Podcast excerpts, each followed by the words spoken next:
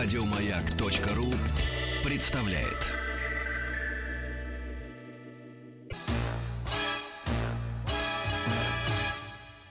Эврика.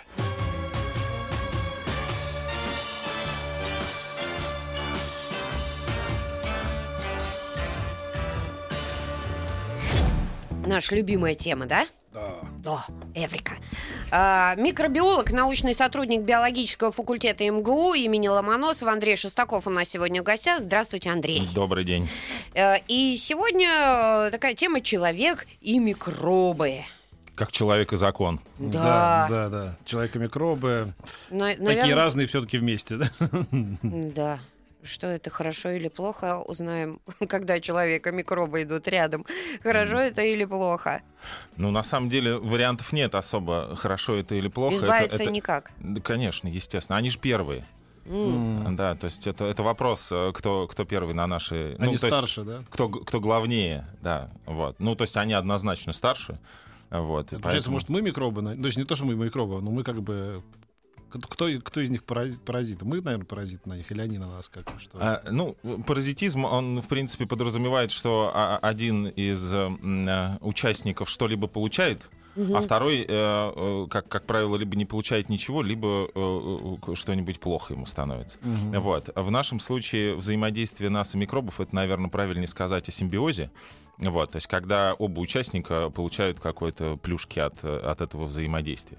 Вот. А то, что э, касается там, кто первый, на самом деле э, такой важный момент. э, по поводу вообще ро- роли микробов в планетарном смысле, а, житейские, на самом деле, мы как-то не, не очень понимаем, насколько они важны. Ну, то есть, условно, кажется, что, говоря о микробах, это какое-либо зло Ну и- да. и что-нибудь... э, То, что Бутулизм сразу приходит вот, в голову. Да, да, да, да. И, и, ну или что-то такое, что у нас там болтается в кишечнике, исходя из чудовищной рекламы, которая вроде как приносит нам какую-то пользу. Мгм. Вот. А на самом деле э, понятно, что микробы э, в первую очередь, ну, со- собственно, они самые первые появились на Земле. Тогда, когда было все жестко, агрессивно и ничто другое живое вообще существовать не могло, потому что в этом плане они, конечно, удивительны абсолютно, потому что они могут выживать абсолютно при различных условиях. А как они устроены? А, и очень просто, и очень сложно, с одной стороны. Вот, давайте так, они устроены гениально просто. Наверное, я бы так сказал. Ну как? Вот, то есть это очень простой такой э, мешок, скажем так, в котором э, внутри э, содержится генетический аппарат. Вот, как и во всех живых э, существах. И, э, собственно, ну, смотрите, какая идея. То есть, если мы э, сравним клетку бактериальную и клетку человека или животных, а, они, во-первых, они по размеру отличаются. Там, ну, условно, э, клетка бактериальная это как там шарик для пинг-понга такой. А клетка э, человека и животных в среднем, они, понятно, тоже варьируют, ну, как, как, как мяч для игры в баскетбол. О, Вот. И а, э, здесь идея, на самом деле, вот в чем заключается. То есть вот этот размер, он на самом деле диктует некие правила. А, вот, агрессивные, наверное, больше должны быть, раз они такие маленькие. ну, а, даже не сколько, как они проявляют себя извне, сколько как По устро- себе не суди. устроено у них внутреннее убранство. Дело в том, что когда а, что-либо маленькое, все находится близко рядом друг с другом. И там, ну, житейски, как мы взаимодействуем, я не знаю, там, в, в- в квартире, да, в какая-нибудь комната одна, где все рядышком, ты дотянулся рукой, взял, и все, никаких проблем. Все просто. Ты- тебе не нужно как-то куда-то передвигаться. А если мы говорим о том, что вот как клетка животных, она уже большая, для того, чтобы она внутри могла как-то функционировать, там уже появляются тупо из-за размера, появляются сложные механизмы а, транспорта и так далее, специальные компартменты, отдельные, как бы, как, как э, ну, как э, отдельные клетки внутри, условно. В митохондрии есть такие штуки. А, Это такая машина в клетке человека, которая, ну, как бы... э, ТЭЦ, ну даже не ТЭЦ, а э, станция по вырабатыванию электричества, атомная станция. И она устроена, то, то есть у нее тоже есть мембрана, все очень Мгм. похоже, и э, есть такая идея, что на самом деле эти э, электростанции это когда-то в человеческую клетку попавшие бактерии, которые так перестроились, что они превратились, им больше ничего не нужно, они превратились в электростанции. М. Вот. И э, из-за того, что бактериальная клетка предельно просто устроена, она очень здорово ко всему привыкает. И даже те условия, которые нам кажутся, ну, собственно, абсолютно нежизнеспособными, какая-нибудь, я не знаю, безумная кислотность, где нет никаких пищевых веществ, вообще просто дистиллированная вода, нет кислорода, нет света. Вот в таких даже условиях могут жить микроорганизмы. Есть такие микробы, называются ауксотрофы. То есть это микробы, которые живут при ничтожно маленьких концентрациях пищевых веществ. Они реально живут в дистилляте. Дистиллированная вода, в ней даже минеральных веществ, просто следы какие-то. Ну, условно, стоит банка стеклянная. И вот то, что из стекла слегка какие-то минеральные вещества попадают, еле-еле-еле-еле. Вот этого им достаточно для того, чтобы жить. Очень медленно, но они способны жить. И, и, собственно, вот такие микробы, которые жили в абсолютно чудовищных условиях, когда на А у нас не было кислорода на планете, Б, э, значит, не было вот каких-то биологических веществ, они из минеральных веществ, то есть, грубо говоря, из неорганического вещества способны создавать органическое. И вот такие микробы появились самые первые. Это вообще огромная легенда, тут много разных вариантов, откуда они взялись. То есть э, первые варианты, значит, что э, это некое э, химическим путем так все составилось, что они, в общем, с- с- с- как это, самозародились, что ли, Мгм. ну вот такая сборка. То есть Да. сейчас какие-то эксперименты ставятся, то есть появляются, пол- получились отдельные кусочки э, ДНК даже, отдельные какие-то структуры, отдельные кирпичики, из чего состоит бактериальная клетка, Мгм. химическим путем получаются. Но целиком бактериальную клетку вот пока что не, не получили. Есть и- и теория панспермии, когда значит, э, бактериальные какие-то штуки, первое живое прилетело к нам извне. Да. То есть э, оно где-то типа есть, и оно, значит, Ну, Летел марсианин, чихнул. это как... Вот это. И это Это какая-то... Мне не нравится такая теория. фрагмент А, ну, это а- слюны попал на землю и пошло. На, на самом деле ставились ряд экспериментов. Вот мы участвовали в одном таком эксперименте э, два, по-моему, года назад. Э, Институт медико-биологических проблем. Они занимаются космонавтами и А. вообще вот такой биологией в космосе. Значит, они запускали спутник, э, э, назывался он Бион М1. Это э, как спускаемый аппарат, в котором космонавты спускают такой шар, ну, не знаю, метра два, наверное, в диаметре. И в него наколотили всего на свете, как Ноев ковчег. Там были мыши, гекконы, рыбы, растения, семена, бактерии наши и так далее. Мы там свои какие-то работы проводили. А в том числе ставился эксперимент по как бы вот анализу теории панспермии. То есть э, идея заключается в том, что нужно проверить, а может ли вообще прилететь что-либо, пройти через плотные слои атмосферы, пройти что-либо живое. И когда спускаемый аппарат, у нее есть лобовая часть, которая вот несется через вот эти все... И она разогревается очень сильно. И вот туда поместили базальтовая, по-моему, была плита, в которой насверлили отверстие, и туда поместили те микробы, которые мы сейчас здесь, у нас на планете, а, выделили как самые такие, э, ну, а, экстремофилы, то, что называется, то есть которые выдерживают высокие температуры, которые могут делать споры, которые переживают очень высокие температуры. И вот их туда запломбировали. Сейчас как раз э, результаты э, этого эксперимента, вот я думаю, скоро будут опубликованы. Вот, выжила там эта история или нет, потому что нагрев был, конечно, Что, значит, бешеный. сразу нельзя было посмотреть? Не, ну это все анализируется прям очень А. все серьезно, сложно и так далее. То есть это не просто мы ковырнули, увидели. То есть там с микробами же все непросто, надо высеять, посмотреть, оценить. А кто первый вот это высеял, посмотрел? а Кто был первый, кто открыл микробы? А, кто мик... Ну, это Пастер, Кох, собственно, это конец э, 19 века. Вот. Кох, А, который палочку? Кох? Да, ну, э, значит... э, Нет, который приватизацией занимался с с Чубайсом. Э, Прервемся, ха-ха.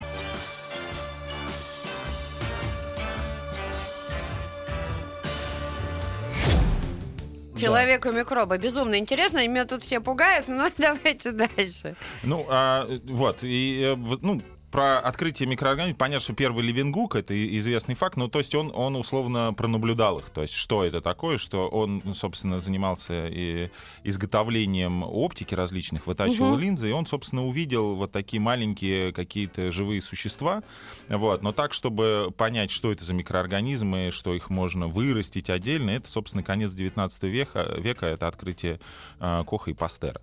Вот. в- возвращаясь к термину То вообще... есть что- это, в общем, совсем молодая наука, да, можно Конечно, сказать? конечно, да. Совсем Ну, то есть, молодая, да. Условно, человек на самом-то деле, э, ну как, она как наука, как знание нам новое, а Да. как э, инструмент, который использует человек, ну, он просто э, там, это тысячи лет. То есть, э, как бы человек изготавливал различные там напитки, брожения, пиво, вино и прочее, прочее. И не кисло- подозревал. да, и даже понятия не имел. Ну, условно, идея была какая, что в- в- случайно в продукт, э, там, ну, давайте возьмем молоко, например, в него попали микробы, и оно скисло. И человек берет этот продукт, видит, что он как-то преобразился. Во-первых, такой скисший продукт уже может долго храниться, и человек, о, здорово, э, он, значит, это механизм, с помощью которого я могу дольше хранить продукты питания. Он попробовал, ему плохо не стало. Значит, значит, Вот это... творожок, как говорится. это- Да, да. И так зародились, собственно, кисломолочные продукты, там, хлебопечение, такая же история. Вино, Тоже- наверное. Да, да, да. И, и человек условно э, брал часть этого продукта как, как некое такое непонятное, ду- ду- духовное, там, космическое, божественное, что-нибудь такое, и переносил э, э, новую порцию в молоко. И таким образом он по факту же переносил микробы. Ну да. То есть он заквашивал, там, вел, говоря научным языком, там, микробную ферментацию. И э, ну, в микробиологии есть такой даже термин посевы, да, или по- пассажи. Вот он, собственно, таким образом, перенося каждый раз часть продукта в новый субстрат, говоря научным языком, да, там, вино, молоко. Ну, это неважно как грипп, наверное, квасное. Да, вот да, да, вот да. Всё. И он, как бы понятно, что э, и, и египтяне, и прочее, прочее, там все, все древнейшие какие-то нации, у них э, э, так или иначе находят либо в каких-то папирусах или глиняных табличках, что они это делали, находят емкости, в которых они это делали и так далее. То есть мик- человек использует микроорганизм очень давно, естественно, но понимание пришло совсем недавно, и вот, собственно, в конце 19 века. Два слова буквально про вот эти термины бактерии, микробы, там, условно, вирусы, чтобы было понятно, что это такое. Значит, дело в том, что, исходя из формулировки, микроорганизм или микроб. Значит, э, совсем грубая формулировка э, — это тот э, объект живой, который мы просто тупо не видим глазами. То есть он очень маленький. И вот в категорию микробов попадают бактерии, попадают дрожжи, попадают маленькие простейшие, это уже эукариотические клетки, такие же клетки, как наш, то есть они сложные и большие, а, маленькие водоросли и так далее. То есть, грубо говоря, э, бактерия является микробом, но не все микробы то- ба- бактерии. То есть бактерии это самый простой из них э, такой э, самый крохотный маленький живой организм. А вирус это э, значит э, та- такое, ну как бы его нельзя назвать самостоятельным живым существом. То есть это однозначный паразит. То есть он по факту может жить только либо в бактериальной клетке, либо в клетке человека там или растений. Вот. О, То есть он сам по себе жить не может. На самом деле вирус это просто информация. Просто информация. Там больше ничего нету. Есть, э, э, грубо говоря, кусочек из мануала ДНК, в котором написано, значит, э, и, если, вот смотрите, в нашем мануале ДНК человека, бактерий и так далее, там написано много чего. Что, как делать, в каких случаях, как новые клетки создавать, как реагировать на внешнюю среду, если вдруг стрессовые условия и так далее. В общем, на все случаи жизни там есть такая книга просто. Все в ней написано. А в вирусной, э, э, э, значит, мануале, в вирусном ДНК написана только одна, одна фраза. «Сделай таких как можно больше». о. И по факту у, у нас, у клеток человека и у бактериальных клеток есть механизм, с помощью которого мы можем читать мануал. То есть мы, у нас есть ДНК, мы раскручиваем ее, читаем ген, вот то, что называется, мы смотрим, э, читается этот ген. Дальше есть целый сложный механизм, как внутри клетки сделать из этого гена белок. На самом деле все живое устроено очень просто. Есть ДНК, в ДНК вот эти все слова гены, в них на самом деле закодированы исключительно последовательности белка. А белок из белка, вот в этих генах, есть белки, которые там, ну, конструктивные, ну, типа кирпичики из них там складываются какие-то штуки, а есть машины, их большинство. И, собственно, эти машины белковые, они что-либо делают. И по факту ген кодирует машину, ну, грубо говоря, я не знаю, там, нам нужно э, перевести груз из точки А в точку Б. Мы читаем вот этот вот ген, в нем закодировано, как сделать транспорт, машину под такой размер. Делается машина, она начинает возить продукты из точки А в точку Б. И поэтому у нас есть, э, у бактериальных, у, у животных клеток, есть вот этот вот механизм, как из гена получить результат. А у вируса ничего больше нету. У него А есть вирус, только- грубо говоря, попадая к нам, он меняет направление. То есть он будет возить не из точки А в точку Б, а из точки А, допустим, в Он точку обманывает С. наш механизм. То есть у нас есть механизм, как из гена, из информации сделать продукт, Мгм. а попадает вирусная ДНК, в ней написано «делай таких вирусов много-много-много-много». У клетки ломается голова, она начинает делать вместо своих функциональных каких-то вещей, она начинает делать тупо много-много вирусов. Она набивает всю клетку, клетка разрывается, вирусы высыпаются, попадают в следующие клетки. И опять срывает голову уже соседним клеткам. Андрей, а если все так а, понятно с вирусами, то есть вот а, механизм, все он понятен. А что же мы вот до сих пор с некоторыми там вирусами не можем справляться? Ну, м, дело в том, что И сказала я, чихнув. Да. Ну вот как антибиотики, вот это хороший пример. То есть э, что такое антибиотик? Антибиотик это вещество, которое а, вырабатывается на самом деле грибами. Вот Флеминг открыл из пенициллума вещество, выделили, очистили, назвали пенициллин. То есть это абсолютно природное вещество. То есть один объект грибы для того, чтобы бороться с бактериями, отжимать их от, своего, от своей делянки, э, и чтобы они не ели у него еду, он придумал механизм, каким образом отстреливать эти бактерии. Мгм. А бактерии, они же все очень быстро делятся. И раз они быстро делятся, то есть скорость эволюции у них чудовищно быстрая. Они очень быстро ко всему привыкают. Поэтому они посмотрели, ага, ты гриб против нас, значит, давай пенициллином. А мы сейчас вот выработали такой механизм устойчивости к этому пенициллину. И так далее. И когда человек сейчас взял на вооружение вот эти механизмы, выделил пенициллин, начал получать его в больших количествах, синтетические вещества и так далее, механизм а, выработки устойчивости или выработки резистентности, как у бактерий, там, у вирусов и прочее, прочее, он изначально заложен природой. Вот так как мы пристраиваемся, там, адаптируемся к какой-то ситуации, да, вот точно так же, только бактерии это делают с чудовищной скоростью. И поэтому, что бы мы ни придумывали какие-то механизмы, мы их пытаемся обмануть. Мы даже понимаем, как они сделали вот эту резистентность, из-за чего у них возникла. Мы придумываем новые антибиотики, а они опять к ним привыкают и так далее. То есть это некий такой, э, ну, как бы постоянный, постоянный путь. И мы, на самом деле, допустили некую ошибку, э, вот говоря про антибиотики, например, что э, мы просто начали использовать их в колоссальных количествах там, где даже это неуместно. И тем самым выработали у них бешеную резистентность. Вот почему не надо пить антибиотики часто. Мы продолжим после новостей и новостей спорта. Андрей Шестаков у нас в гостях. Говорим о микробах. Эврика.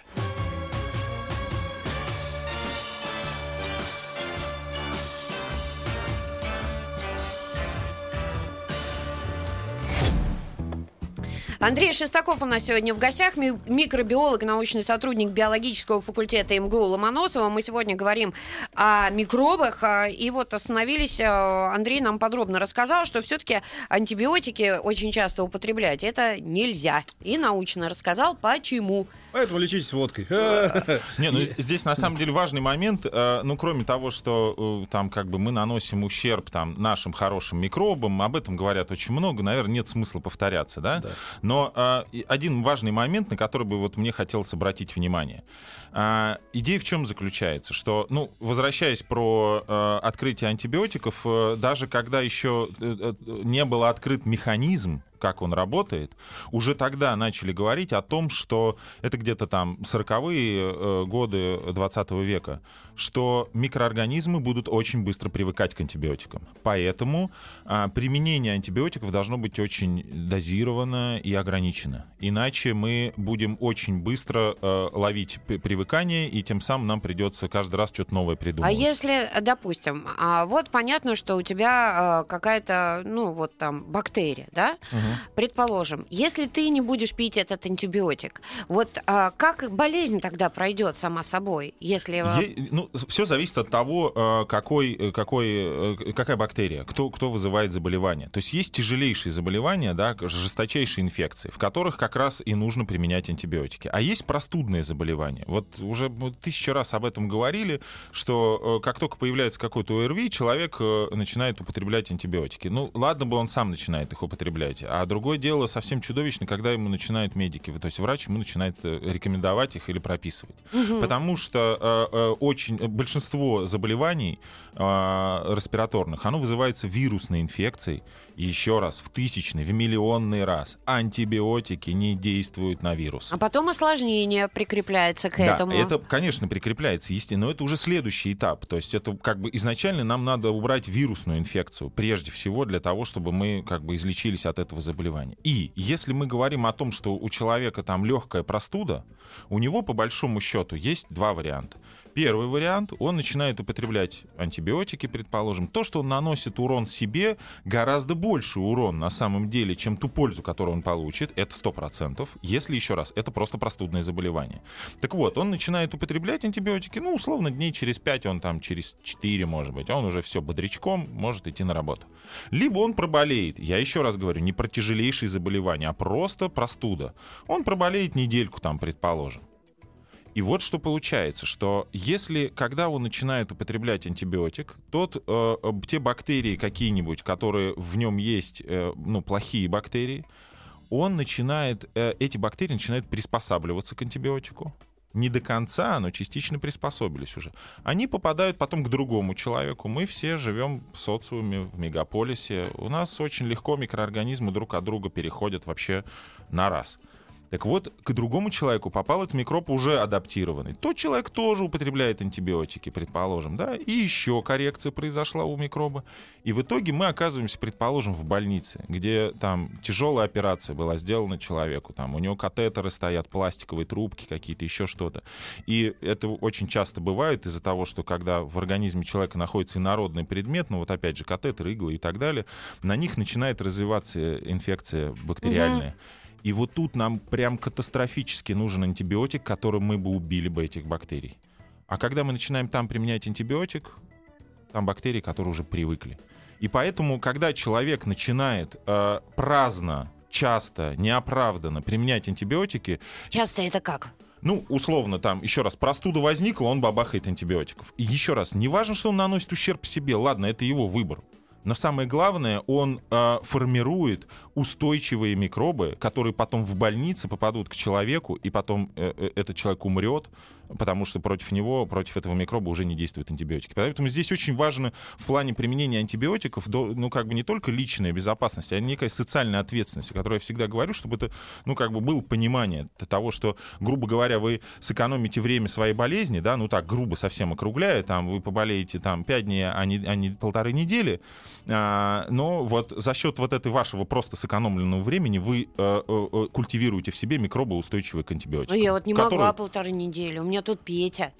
Ну вот, э, либо... Ты не да. принимал антибиотики? Принимал. Мне назначили, мне же вон пошло. А теперь мне передались твои готовые к антибиотикам микробы. Вот ну, все. так я же Теперь не... умру я. Да ладно. И это будешь Только виновата обещаешь. ты сама. Э, ты сама будешь виновата, да.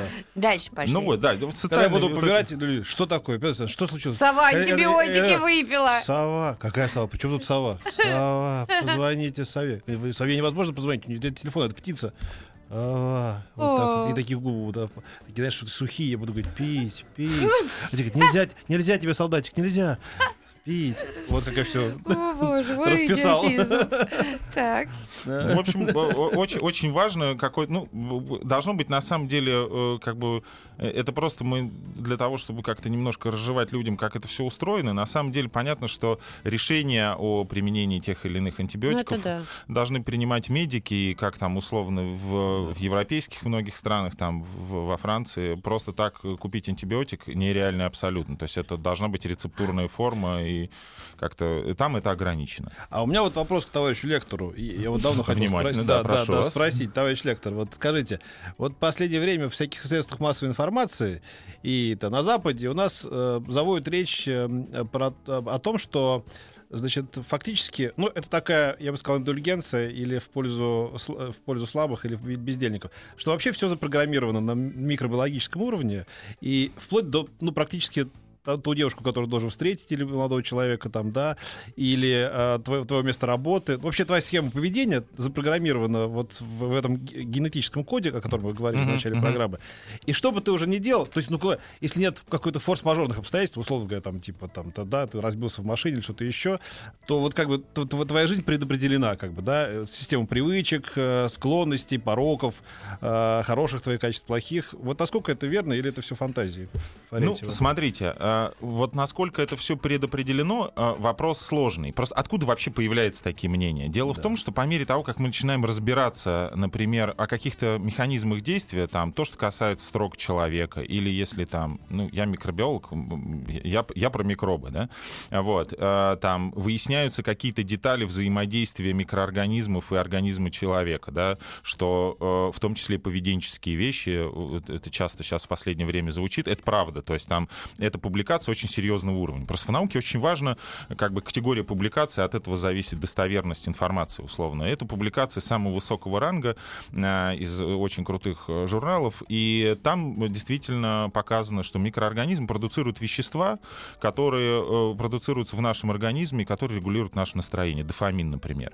Вот, он, это вот это, тоже микробы это, делают. Микробы это делают вообще вот очень я примерно много. такие нас... вещи читал, да, и да. смотрел фильм BBC тоже про то, как микробы нами помыкают. Ну, э, насчет помыкают, это, конечно, вопрос. Скорее всего, как бы э, все-таки основная деятельность это наша, но то, что их какая-то роль есть в, вот, в поведении, да, вроде бы у нас в кишке болтаются микробы, что-то доедают за нами, то, что мы сами не доели, а при этом оказывают воздействие на поведение.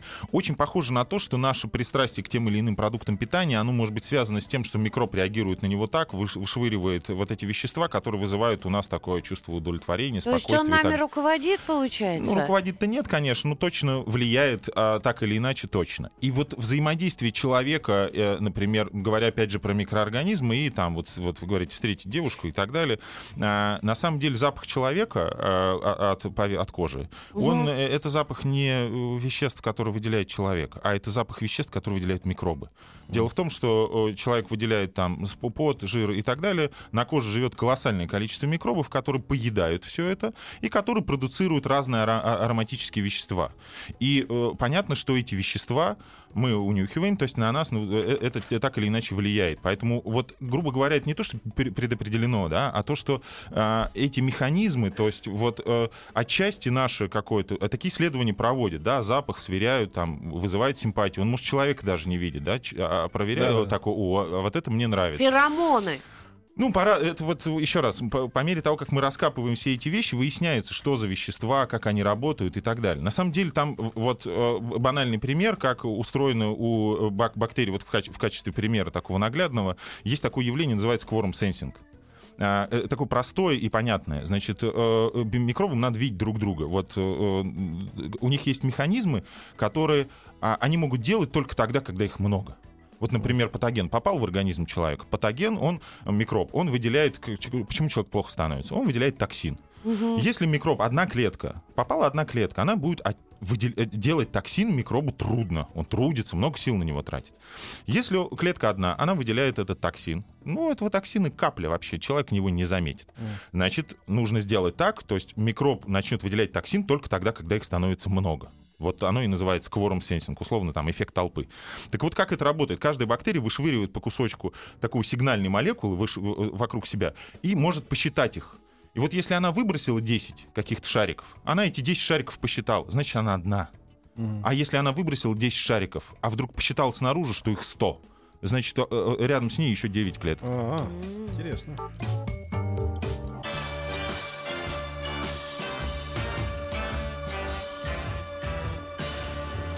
Чтобы самое интересное не пропадало за эфиром, пока мы слушали рекламное объявление, вот мы повторим, что э, с микробиологом Андреем Шестаковым мы сейчас в это время разговаривали о том, значит, ну, Дрозд спрашивает, а какой смысл вот этим микробам поедать, э, ну, губить человека, который их носит, греет и так далее.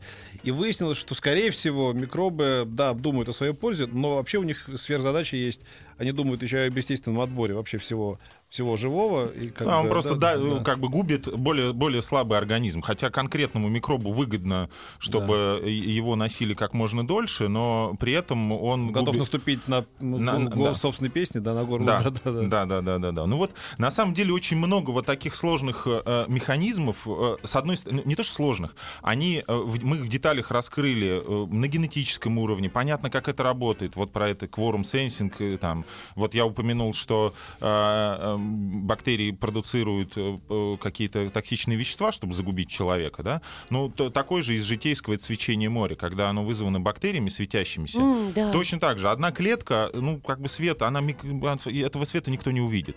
А они светятся только тогда, когда их много. Вот на этом первом механизме, на свечении, как раз и был открыт вот это, вот, вот это явление. А вот э, Петя говорил про фильм BBC, да? А вы же тоже какой-то сейчас фильм снимаете, тоже, по-моему, про бактерии. Вот там Да, вот э, на самом деле идея была какая. То есть я увидел, что, ну, как бы, как я вижу, есть две категории фильмов научно-популярных. Первое — это хорошие, качественные фильмы. Мне, как ученому, там интересно их смотреть. Есть мракобесные пугалки такие, да. И, и первые фильмы, они, они крутые, но они, как бы, обывателю они неинтересные. То есть они очень сложные. Либо второе, да, совершенно верно. Грибы это... управляют человеком. Да, там, и там типа... какая-нибудь ересь, да, которая, ну, да. просто, как бы, она обывателю интересна, но с научной Умная точки вода. Зрения... Мы пьем воду, а вода, значит, э, да, начинает да, да. войны. Это я штуку уже... Одно время, лет семь назад началось, и такая мода пошла. Вот уже люди... Ну да, гриб жареным, жареным табу, забрасывают. Табу, да. да, да, во Вторую мировую войну начала табуретка, которую, значит, там, ну, ну что-то да, такое, да. да. А у вас про что? И мы, мы да. решили, вот как бы возникло, у нас просто тоже ряд фильмов научно-популярных снималось, и вот тогда мы побеседовали э, с режиссером, который приходил к нам, и вот возникло предложение сделать следующее, что, э, например, у нас э, выступают спикеры, ученые, которые говорят э, сложные, серьезные вещи, но при этом дальше мы их э, какими-то аналогиями раскрываем, очень простыми и наглядными. Mm. Так как мы говорим про микробиологию, я знаю, о чем, о чем говорит спикер, э, э, многие из них это мои знакомые, вот, и поэтому мы решили вот, э, знаете, такой некий перевод с научного.